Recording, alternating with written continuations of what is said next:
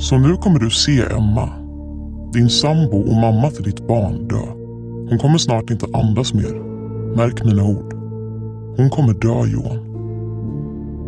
Under en lång tid mottar ett par en stor mängd brev och telefonsamtal. Breven innehåller dels rena kärleksförklaringar, men också direkta dödshot. Paret mottar också blommor, presenter och underkläder. Snart riktas misstankar mot en person från det förflutna. Men vem går det egentligen att lita på? Alltså jag ber, kan inte jag bara få komma hem och ta hand om min son? Jag... Hur såg kniven ut som ni fick? Vad såg du när du öppnade brevet? Rakbladet såg jag först.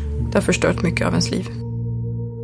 Tog någon dag extra trots att man brukar kunna få fram en pistol på tjugofyra timmar. Tick-tack, tick-tack, Emma.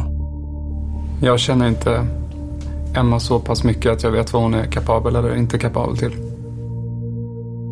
I förhörsrummets nästa serie hör vi fallet Kärleksbreven, som består av fyra delar, med premiär den fjortonde september.